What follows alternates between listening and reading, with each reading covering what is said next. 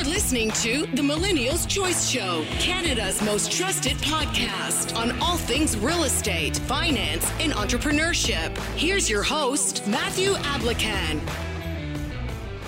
What's going on, everybody? Welcome to another episode of the Millennials Choice Show. I'm your host, Matthew Ablakan, founder and owner of the Millennials Choice Group of Companies. And I'm here with my co host, my brother from the same mother, Danny. Danny Ablakan. Hey, How's going, it going on, everyone? Man?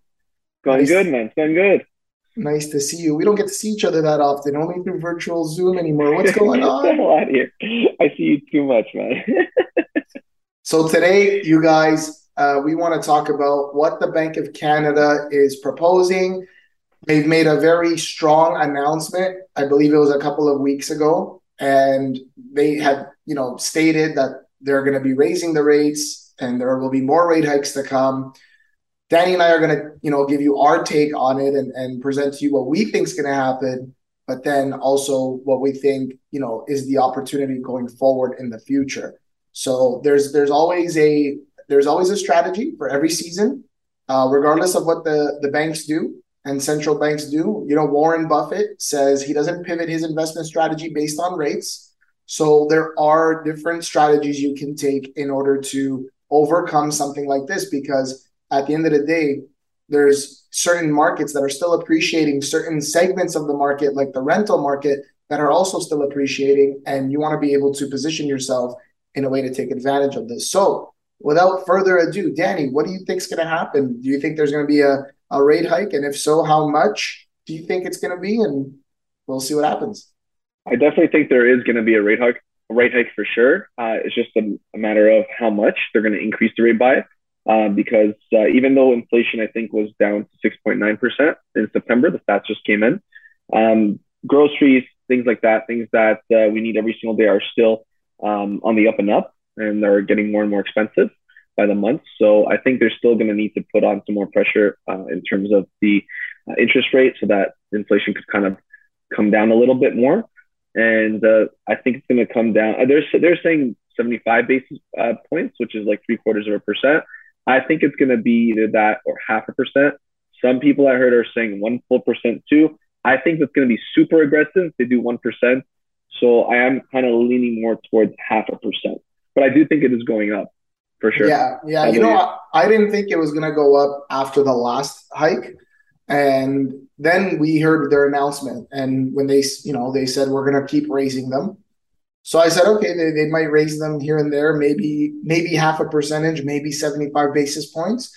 And they have stated that there will be more hikes to come. So we'll see. We'll see what they want to do. Yeah. And ultimately, you guys, inflation is coming for us all, whether we like it or not. So it's riskier to leave your money in your savings account than it is to invest in something that's kind of inflation proof. So, for example, um, if we are headed into a recession, and some people say we already are in one, but if we're going to be headed into one, housing still provides a certain utility, which is that a, a place to live. And if you are wanting to combat inflation, Perhaps you're not going to be looking to buy your first home that you're going to live in, but maybe a solution is buying a rental property because housing is such an important need that even during a recession, people who cannot afford the home or simply don't want to buy one because of various reasons, they still need a place to live. So they're going to yep. be moving towards the rental market, and that's going to continue to drive the prices of rents up. And if you believe every fact and every you know thing that they're telling us and all the policies that are being put in place to tackle affordable housing and tackle the shortage of housing that we have then you will you will grasp this concept and you will understand that a year from now 2 years from now 3 years from now your property is going to be worth a lot more because rents are going to continue to go up and you have positioned yourself strategically today and you become a landlord today and you hope that in two, three, four years the rents are going to be a lot higher, which I believe they will be. So, Definitely. what are your thoughts and on that, Dan? On, on that point, I was just going to say um, this isn't something that Matthew's making up or just you know um, guesstimating or hypothesizing about. We actually got uh, another listing yesterday.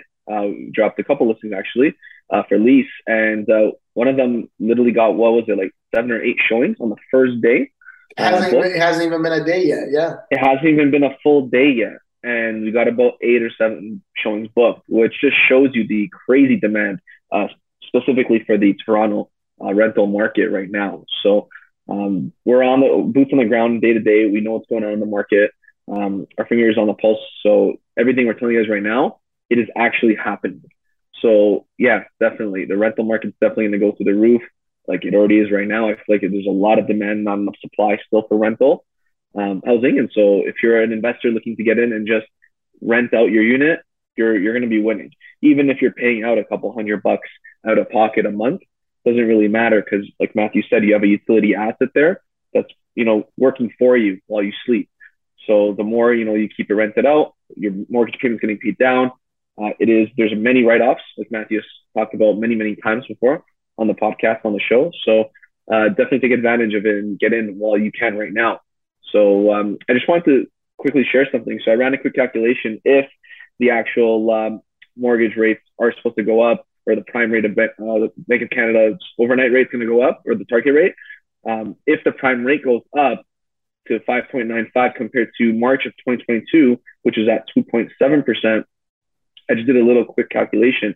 Give me one sec. If you had bought a million dollar house back in March, your rough, your payment roughly would be about three thousand dollars, as opposed to now if you bought that same property for eight hundred and fifty thousand dollars, and let's say the rates go up by half a percent again, uh, your payment's going to be $3,725. So even though you're buying a property for less than $150,000 than you would have before, now you're paying about $725 more because of the interest. So a lot of people might think, you know what, I don't want to do that. I don't want to get in because the interest rate is so high and I, I, am kind of moving in there. Why would I buy right now? Terrible time to buy.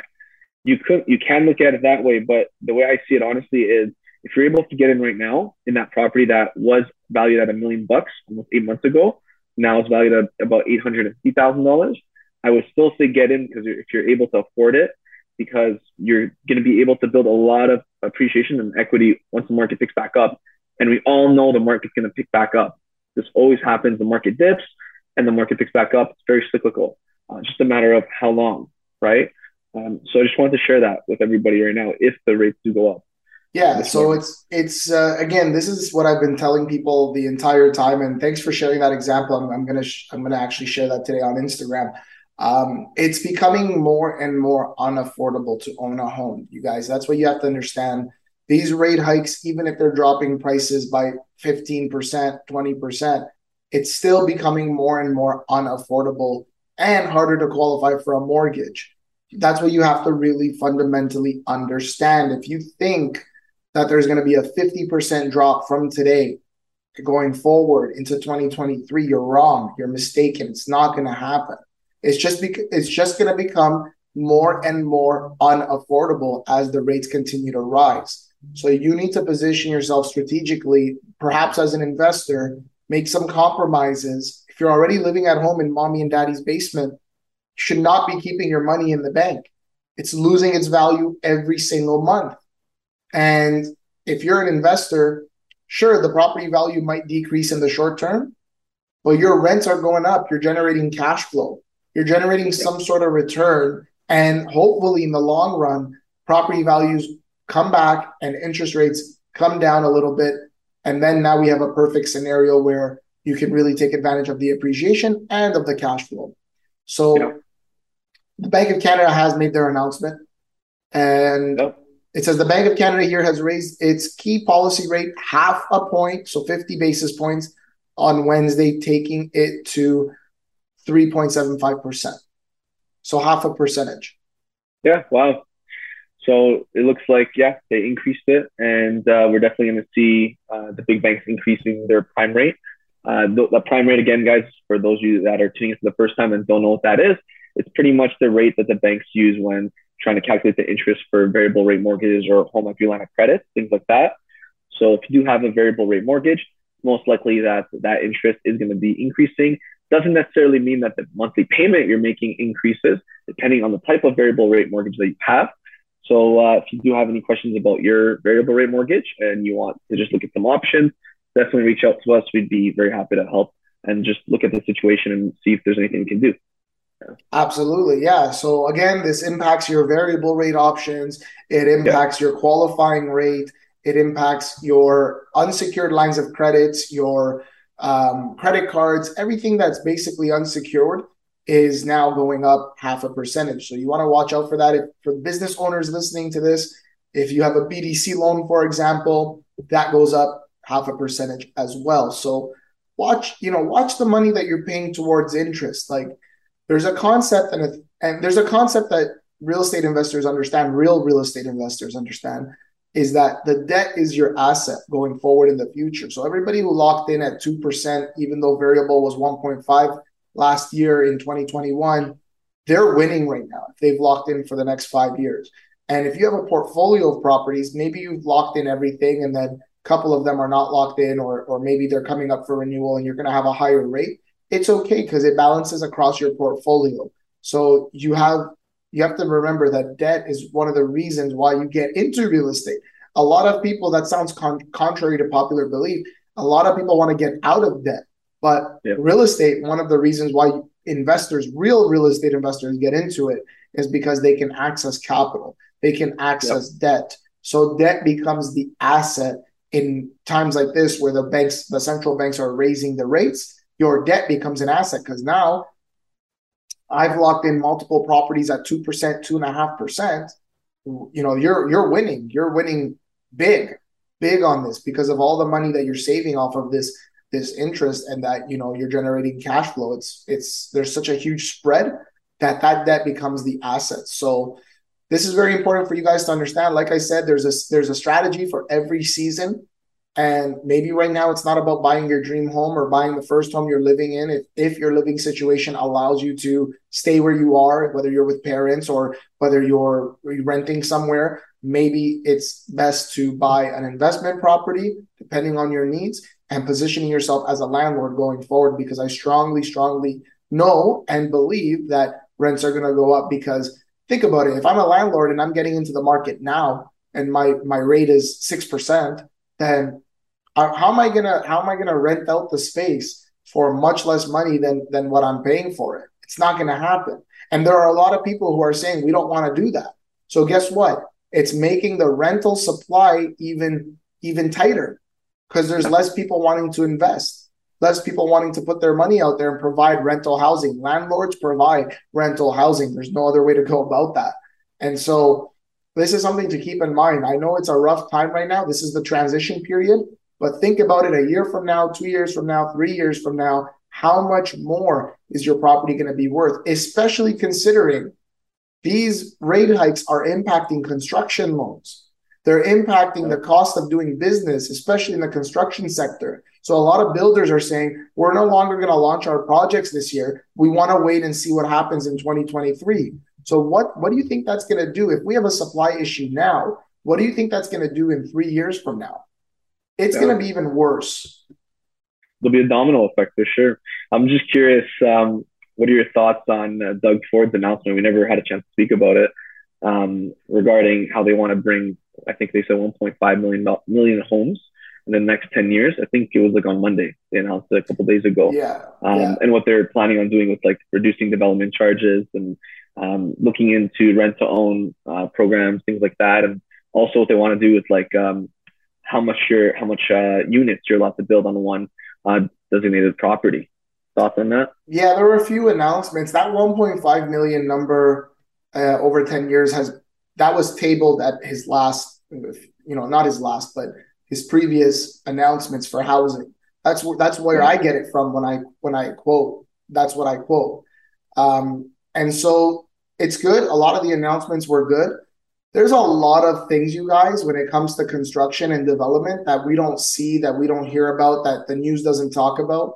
But it takes years for a developer to get a piece of land, go through the development process, and then guess what? For $400, any person, once it's approved, any person can make an appeal. And that appeal takes sometimes years. So for 400 bucks, after all that time, it's approved, somebody can make an appeal. And so that's one of the things I believe he's getting rid of. And that's very, very important because, again, it's just causing delays. It's causing delays and then it's causing uh, this housing crisis and it's causing prices to go up or homes to become more and more unaffordable. Also, the government, certain levels of government want to talk about affordability, but for example, in the city of Toronto, the you know they talk about affordability, but then the city of Toronto recently increased their development charges by by 49%, I believe. And just to give you perspective, that's like that's like about a hundred grand. So that charge is what a developer pays, part of what they pay in terms of expenses to develop the project. And so what happens is that charge gets transferred down to you, the end buyer, the consumer. And this isn't about affordability. If it was, they wouldn't do things like that. So now the province is stepping in and saying, we need to streamline the process. We don't want this appeal process after everything has taken so long to approve in the first place. Everything should be addressed during that time, which I, you know, it's common sense. It makes so much sense. Yeah. I, when I was reading it, I was like, wait, why are we doing this sooner? Why are we exactly. just doing this now? It doesn't make sense. But lucky to like, I'm happy to see that uh, they're actually like doing something about it right now and trying to pass that legislation. So Exactly. Exactly. Kind of weird, right? Like even the three units on one parcel, like one property, like yeah, we should have been able to do that from time without having yeah. to go and get certain things from the city, right? And having to pay all those fees like you're talking about. So it really, they really had a lot of things in place to kind of slow down or stop uh, growth or development, which kind of has led us to this day where there's uh, low supply, right? That's a big problem right now, and um, a lot of inflation as a result. So exactly, exactly. And you know what? It's it's just one of those things. Like I said, you guys, you you want to look at this from an investment perspective. Look at it from a long term perspective, and you want to get in, lock it in. Don't think about it, and over time, it'll do well for you. If your money is in the bank, you know, inaction, leaving your money in the bank is an economic decision you're making. And that decision yeah. is a bad one. It's a very bad one. Okay. Every month you're losing money. So the number might stay the same in your bank account, but your purchasing power decreases. You're able to buy less. So you're making a decision one way or the other. You want to buy a stock, that's a decision. Crypto, that's a decision. Real estate, that's a decision. Life insurance, that's a decision. And not doing anything, that's a decision you're making. And that's those are investment decisions. So choose wisely. Definitely, man. Yeah. I think they're going to be making one more announcement for another possible rate hike in December. they Are, but yeah. uh, let's see. What do you think is going to happen there? Just a little. Given give, given the the 50 basis points, everybody expected them to do one percent or 75 basis points this time around. Given the 50 basis points, maybe a, maybe they don't make a rate hike, or maybe they go a quarter, or maybe another 50. I, yeah, I, I don't see it being quarter. Yeah, yeah, I was going to say a quarter or nothing, but I definitely think it could go up again. But um, it'll be interesting to see. It will be. It will be. Guys, for those of you starting on your journey, I, I want to mention this, and it's going to be in our show notes. If you've stuck with us to the very end, congratulations. I just launched my best selling book, Achieve Volume 2, with Kevin Harrington and Robert G. Allen. And one of the chapters in there, my chapter, talks about the six steps to financial freedom. And we talk about them all the time, but it's very, very important. I'm happy to give you a physical copy if you're in the area, you want to stop by our office. Or if you want the ebook version of it, visit financialfreedomclub.ca forward slash ebook one word. The link is in our show notes and you can register for that and I'll get you a free ebook version of that. And you need to get started, you guys. Make the decision, commit, learn as much as you can, surround yourself with the right people, take action, learn from your mistakes, and rinse and repeat. Those are the six steps. It's very, very straightforward. It's very easy. We've been doing it the last 11 years, but remember what Jim Rohn says what's easy to do is also easy not to do. So you want to make sure you you develop the right mindset around these things. Dan, you want to leave any last last comments? No, just honestly, same thing you just said. Have the right mindset. Surround yourselves with uh, people with um, the right mindset. And what I mean by that is, if you're looking to be an investor, surround yourself with investors. You'll become an investor. Um, if you want to, let's say, be financially free, surround yourself with people that are financially free or that are at least actively striving to be financially free. So you have the same mindset. Uh, if you're with people that really don't care about finances, don't really um, look into this kind of stuff and don't really care about investing and, and whatnot, that's fine. But if you're going to be with those kind of people, you're not going to be an investor. You're not going to be someone that's tapping into the market and looking into you know new opportunities and things like that. It just won't happen. So like Matthew said, just what's easy to do is also easy not to do. So make sure you uh, know exactly what your goals are and what you want in life, and uh, just take the right steps and action steps to get there for sure. That's right. That's right. Thanks for joining us, you guys. Share this episode with your friends and family. If you're watching it on YouTube, make sure you guys like, give us a thumbs up, leave a comment, subscribe to the channel. And until next time, we're out.